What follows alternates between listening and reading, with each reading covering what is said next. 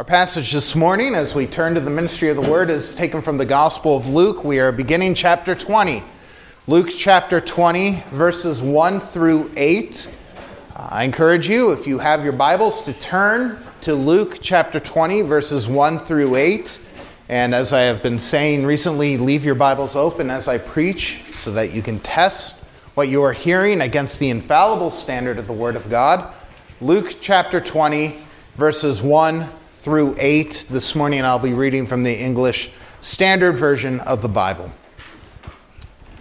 Luke, under the inspiration of the Holy Spirit, writes One day, as Jesus was teaching the people in the temple and preaching the gospel, the chief priests and the scribes with the elders came up and said to him, Tell us, by what authority do you do these things? Or who it is that gave you this authority? He answered them, I also will ask you a question. Now tell me, was the baptism of John from heaven or from man? And they discussed it with one another, saying, If we say from heaven, he will say, Why did you not believe him? But if we say from man, all the people will stone us to death, for they are convinced that John was a prophet. So they answered that they did not know where it came from. And Jesus said to them, Neither will I tell you by what authority I do these things. This is indeed the Word of God for the people of God. Now, this morning we are continuing to look at Luke's account of the last week of Christ's earthly ministry, a week of uh, the life of Christ which is spent in the holy city of Jerusalem. Now, so far in this last week of Christ's earthly life, uh, so far, Christ's coming to Jerusalem is marked by two great displays of his authority as the Messiah. The first display of his authority was the triumphal entry on the day that we call Palm Sunday, the day when he rode into the holy city on the back of a donkey, as the prophet uh, prophesied the Messiah would do. And as he rode in, the crowds fell before him, worshiping and crying out, Blessed is the King who comes in the name of the Lord. That was the first great display of his authority as the Messiah. The second great display, then, of his authority is what we looked at last week, where Jesus the Messiah enters into the temple grounds and purges it. He attacks and he conquers the temple and he cleanses it of its perversion, its commercialization of the gospel, its crookedness of worship, its corruption of gospel ministry. Jesus conquered the temple. And now, today in our text, Luke tells us of another great display of the authority of Jesus Christ. Having cleansed the temple, now Jesus comes and takes his seat. He takes his seat, in a sense, as the chief teacher, the chief prophet, if you will, of the temple. He sits down and begins to teach and preach the gospel of the kingdom of God declaring that God's kingdom is now among us.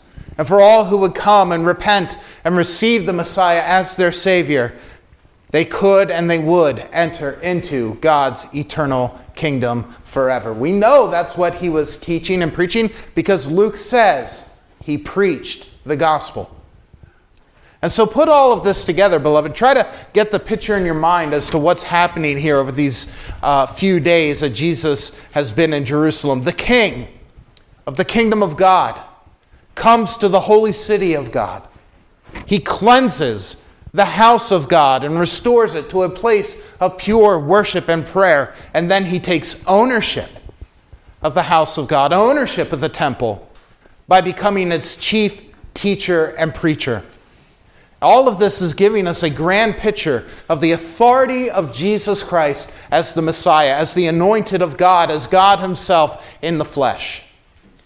And for those of us who have been here in this church for a while, as we've been reading and studying Luke's gospel now for the last 78 weeks, I don't think any of this is, or it should not be, a surprise to us. We know, the readers of Luke's gospel know that the authority that Jesus has is authority that only belongs to the one who is God Himself in the flesh. Christ's authority has already been declared to us. So, seeing His authority on display now should not take us by surprise. His authority has been declared to us many times throughout the Gospel of Luke just by the titles that have been given to Jesus throughout Luke's writing. In Luke's Gospel, we read that Jesus is called Son of the Most High, the Christ, the Holy One of God, the Son of Man, the Son of David. He is called Israel's King. And all of these titles have, that have been ascribed to Jesus proclaim his authority. Authority as one sent to us from the Father himself. And more than that, we have heard of and we have seen throughout Luke's gospel uh, actual, real displays in tangible ways of the, the authority of Jesus Christ. Luke tells us that Jesus taught with an authority that no one had ever heard before that he had authority to heal illnesses, that he had authority to cast out demons, that he had authority to calm the storm, that he even had authority to raise the dead. So, for us, if we receive Luke's account of the life and ministry of Jesus as Holy Spirit inspired truth, for us, hopefully, we have no question as to the origins of the authority of Jesus Christ.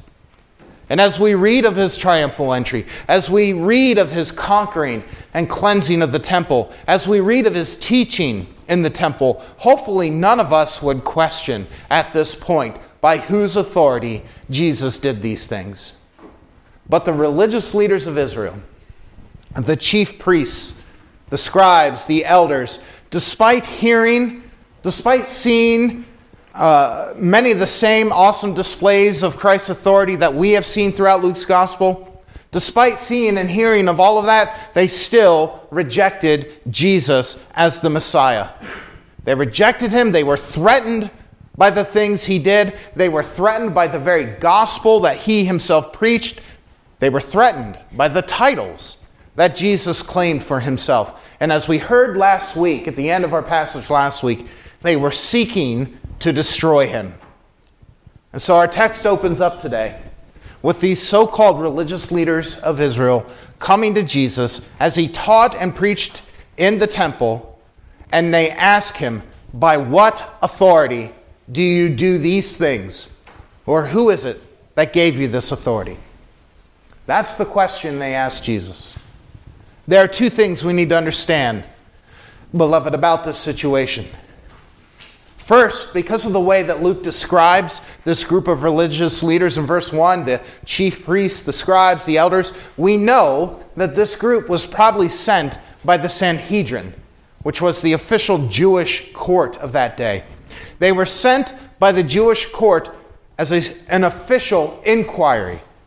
You've probably heard and you've probably studied the Spanish Inquisition. This was like the Jewish Inquisition. They were coming to question Jesus as official representation of the Sanhedrin.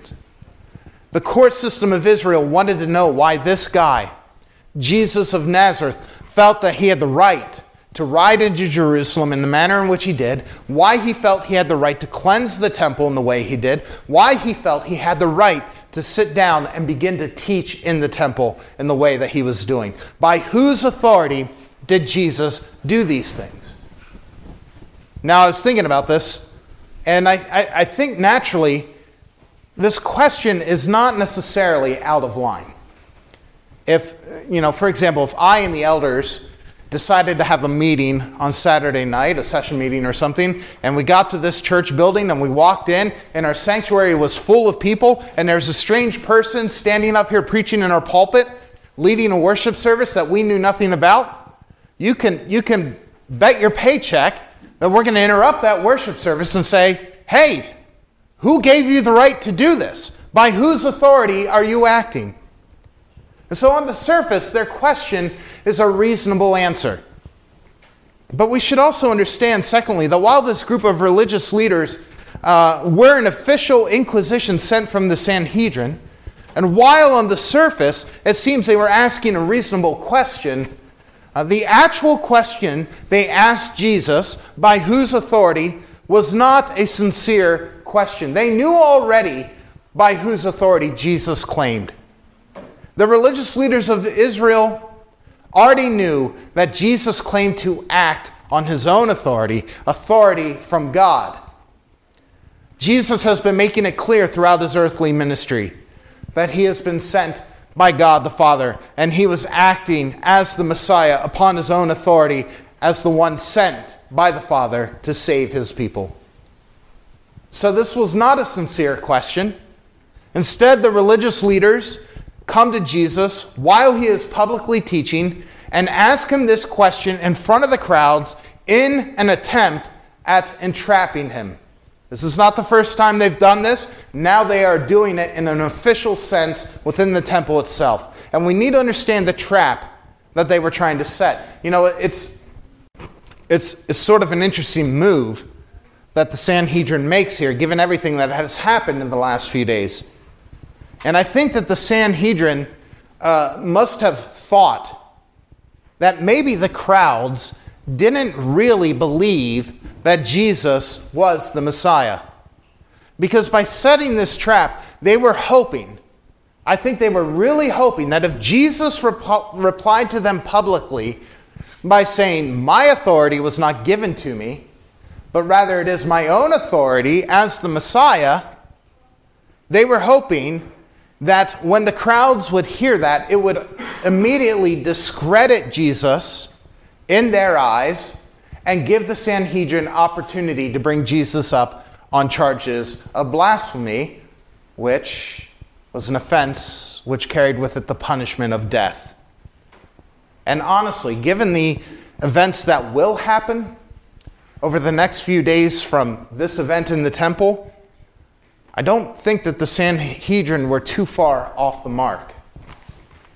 As I said the last few weeks, the same crowds that were worshiping Jesus on Palm Sunday would, in just a few days, be the same mob that would cry out for his crucifixion.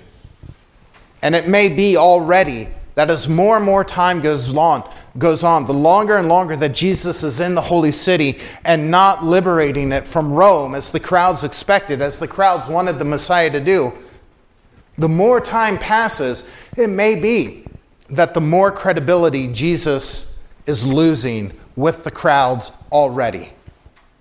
And so, honestly, when you assess the situation the last week of Christ and you realize how the crowds do turn against him and call for his crucifixion, the Sanhedrin, uh, their trap may have been quite effective in this moment. It may be that the crowds, just three days after worshiping Jesus as the Messiah, were already doubting his true identity as the Christ. And so, this is the trap the Sanhedrin is setting. And of course, Jesus is aware of this trap. Uh, and he responds to their question by asking his own question Now tell me, was the baptism of John from heaven or from man? Now, we should understand what Jesus is doing here. I think it might be easy for us to read the words of Jesus and think that he's avoiding the question. Beloved, he, he's not avoiding the question here. He is responding in a very common way for that day. It was very common, a very common form of debate and argument in that time, especially in the Jewish rabbinical tradition, to respond to questions with another question. And I think the inquisitors here would not have found Jesus' reply out of line. They were using they were used to this style of debate. So they come and ask Jesus a question, and he says, I'm going to reply by asking you another question. He's not avoiding the question. Instead, he is using a common form of argument to respond. And we should see the cleverness of Christ's question. By asking them about John the Baptist, he was putting these religious leaders of Israel back into a corner, really. It was a checkmate sort of move in an intellectual chess game, a move in which Christ's opponents, they knew that there was no way for them to win this match. Because when he asked them about the baptism of John, understand, he wasn't just asking them, you know, do you think that what John was doing when he was baptizing people was godly? He was asking them what their assessment was of the entire life and ministry and message of John the Baptist. His baptism was a representation of his entire work. You see, what John preached, what he taught, everything he said, and everything he did was presented at, or rep, I'm sorry, was represented and embodied in the baptism he administered. And so Jesus is really saying, Do you believe that John the Baptist was a true prophet sent by God? Keep that in mind. You can see how clever Christ's response is. The religious leaders knew that they were backed in the corner because look at verses 5 and 6. If we say from heaven, Jesus will say, Why did you not believe him? But if we say from man, all the people will stone us to death, for they are convinced that John was a prophet. We need to understand the predicament, the, the sort of checkmate move that Jesus pulls on these guys. The religious leaders of Israel, by and large, rejected John the Baptist as a true prophet. Luke himself tells us that in chapter 7, verse 30. Luke writes, The Pharisees and the lawyers rejected the purpose of God for themselves, having not been baptized by John. Luke goes on in verse 33 of chapter 7 to record Jesus as saying to the religious leaders of Israel, John the Baptist has come eating no bread and drinking no wine, and you say he has a demon. And so the religious leaders, what they believed about John the Baptist was already well known. And they were absolutely right when they discussed this question among themselves. If they say that John was from God, a true prophet, then Jesus will immediately respond by saying, Why did you not believe him? This has implications, direct implications to their question concerning Christ's authority. Because if the religious leaders of Israel truly believed that John was a prophet from God, they should have believed what John said. They should have received John's message as being from God. And if they would have received John's message as being from God, they would have already known by whose authority Jesus did these things. Because remember, beloved, it was John the Baptist himself who bore clear testimony to the true identity of Jesus Christ. It was John himself who said Jesus would come and baptize with the Holy Spirit and with fire in Luke chapter 3, verse 16. It was John himself who declared in Matthew 3, verse 14, that he, as the great baptizer, needed to be baptized by Jesus. Perhaps most pointedly, most famously, it was John the Baptist himself who declared in John chapter 1, verse 29, when he saw Jesus coming towards him, Behold, the Lamb of God who takes away the sins of the world. Had the religious leaders of Israel, had this Inquisition truly believed that John the Baptist was from God himself, then Jesus would have been right to respond to them by saying, Why did you not believe him? If they would have believed John, they would have believed Jesus, and they would have never questioned the authority of Christ. On the other hand, as the Inquisition is discussing how to answer Jesus, they say to themselves, if we answer the, if we answer the question honestly, meaning if we say that we believe he is from man, meaning he was not a true prophet, then we will run the risk of the crowds rising up against us and stoning us to death, which, by the way, is pretty remarkable to think. It shows you how convinced the people of Israel were that John was a true prophet. He may have been gone, he may have been killed, beloved, but he was not forgotten. The, the Jews still loved him.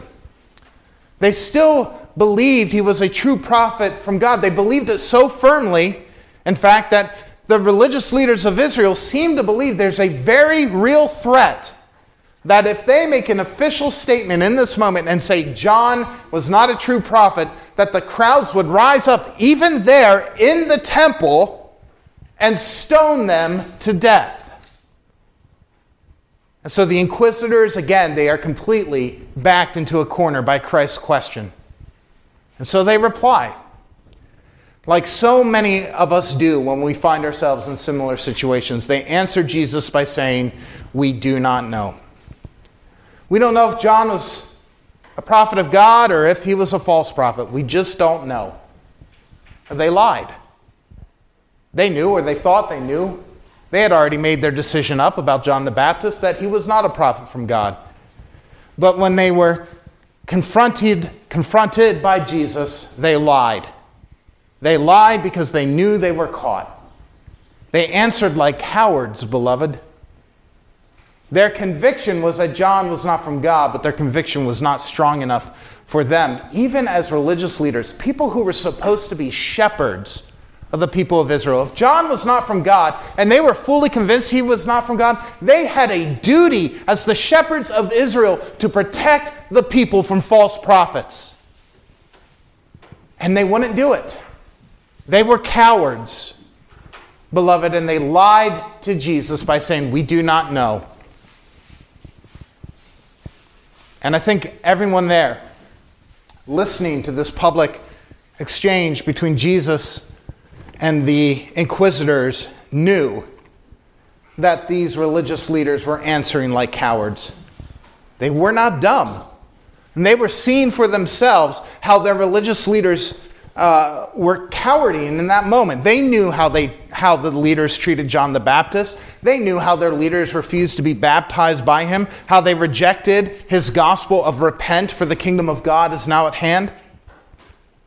And now, again, these men who are supposed to be shepherds, in that moment, could not and would not answer Jesus honestly about John. And why? Because they were afraid of what men would do to them. That sort of shows you their heart, too, doesn't it?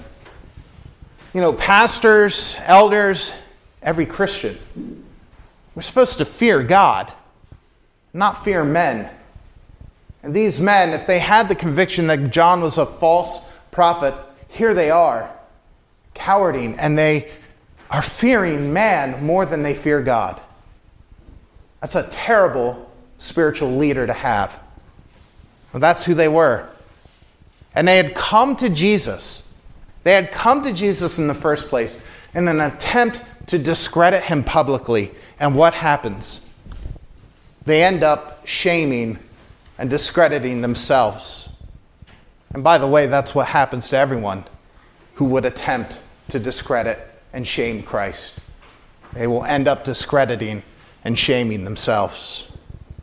And Jesus, verse 8 of our text today, ends the discussion by saying, essentially, you won't tell me the answer to the question that I asked you, then neither will I tell you by what authority I do these things. The debate ended. I think we have to say Jesus, Jesus won it handsomely. The religious leaders proved themselves to be fools, and Jesus, as if he was living out Proverbs 26, both refused to answer these fools according to their folly, and yet at the same time did answer these fools according to their folly. And even in doing this, Christ proved his authority. He proved his authority. He may not have given them a direct answer, but there is no doubt he proved by which, by what authority he did these things. And now we ask ourselves, beloved, what does this mean for us today? Well, isn't the answer to that question clear? The authority of Jesus Christ is the most important, relevant thing any person could consider. And I think, beloved, the reality is that all of us, whether we are a Christian or not, all of us many times come to Jesus and ask the same question that these religious leaders asked him on that day. We dare to ask him, by whose authority? Many people say to Jesus, all of us, in fact, at various points in our lives, come to Jesus and ask, What gives you the right, Jesus? What gives Jesus the right, people ask today, to say what he says, demand of us the things he demands? Where does Jesus get the, the authority, for example, to say that there is no salvation apart from him? Who is Jesus to say that if anyone is to come to the Father, they must believe in him? What gives Jesus the right to say that no other religion can lead to eternal life? What gives Jesus the right to tell me how to live my life? What gives Jesus the right to tell me that living with and sleeping with someone who is not my spouse is a sin? What gives him the right to define marriage? What gives Jesus the right to tell me or tell our culture what is a sinful sexual practice or a sinful sexual identity? What gives Jesus the right to tell me what I can do with my own body or any other body that may be growing inside of me? What gives Jesus the right to tell me that I am a sinner and need to repent? By whose authority does Jesus tell me what to do with my time and my money, how I should spend the Sabbath day, how I should live within the household of God, how I should treat and honor my elders and my pastors, how I should worship the true and living God? Who does Jesus think he is? By whose authority does Jesus tell me that I should love my wife as he loved the church and gave his life for her? Or that wives are to joyfully submit to their husbands as to the Lord? Who does Jesus think he is to demand that if I am to enter his kingdom, I must deny myself and pick up my cross and follow him? Who does he think he is to tell me that if I'm a citizen of the kingdom, I must die to myself, abandon selfish ambitions, seek to use all that I have and all that I am for his glory and for the building up and the edification of the saints? What or who gives Jesus the right? That is the question the entire human race is still daring to ask the Son of God. And beloved, we are today prone. We are prone to over and over again question the authority of Christ Jesus in our lives. We are prone to over and over again ask Jesus to show us his credentials, give an account to us to prove his authority. We are prone to over and over again say to Jesus, By whose authority do you say these things or do these things? It's really the root of our sin, beloved. When we sin, are we not questioning the authority of Jesus Christ? Are we not saying to him, I have more authority over myself than Jesus does? This is why we call sin rebellion. This is why the Bible calls sin rebellion. It is treason against the authority of the King of Kings. Beloved, his authority is clear.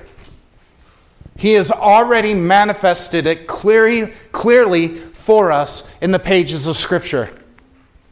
He is Son of the Most High the Holy One of God. He is the King of Kings. He is the Lord of Lords. He is the one who through all things were created and in whom all things have their being. He demands and he is worthy of our complete and utter submission to him.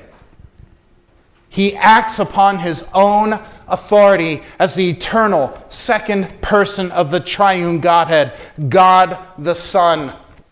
There is no higher authority than His. And to submit to Him is to submit to God Himself. All of us, beloved, are called to recognize His authority. We're called to bow before Him in repentance and in reverent worship. We're called to receive Him by faith and we can know, by the way, that when we do that, when we receive Him by faith, we can know that we will also, by His authority, be saved and given eternal life. All of us, beloved, are to come and pray to Him the words of Psalm 143, verse 10 Teach me to do your will, for you are my God. Let your good spirit lead me on level ground, for I am your servant. Christ doesn't have to prove his authority to us, beloved. He's already proven it. He's proven it to us in the pages of Scripture, the Word of God, the Word of Christ. His authority is in full manifest display in his life and death and resurrection. In his healing of the sick in the calming of the storms in the casting out of demons. His authority is proven to us in the establishment, the building up, the spread of the church, the spread of the gospel. His authority is shown to us every time there is a dead sinner raised to new life. His authority will one day be ultimately displayed in his final judgment, condemnation of those who would dare to question his authority and his establishing of his kingdom forever. May God give us the grace day by day to recognize and to submit to the authority of our precious Savior, Jesus Christ, who, yes, has every right to demand of us our total allegiance and obedience. And yet, beloved, do not forget this. And yet, who has also given himself up and shed his own blood to forgive us for when we, as his bride, dare to question his authority. Don't forget that gospel truth, beloved. We are talking a lot about the authority of Jesus Christ, about his lordship, his right to rule and reign over us. But do not forget that he is not a tyrant, he is our Savior. And we desire, hopefully, we desire to submit to Jesus and his authority because he is a good Lord. And he has said to us, Come to me, all you who are weary and burdened, and I will give you rest. Take my yoke upon you and learn from me, for I am gentle and humble in heart, and you will find rest for your souls. For my yoke is easy and my burden is light to live in the submission of Christ, to, to live a life in submission to his authority. Beloved, it is a yoke that is easy, a burden that is light. It's the, the seat of deepest joy. It gives us a joy that will last for all eternity. It will far outlast this world. And whatever petty joys we take in material things, whatever sorrows we face, the joy of living in submission to the authority of Jesus Christ will last an eternity. And it is a joy that we will not find in any other master. We will not find this joy in any other authority, even our own.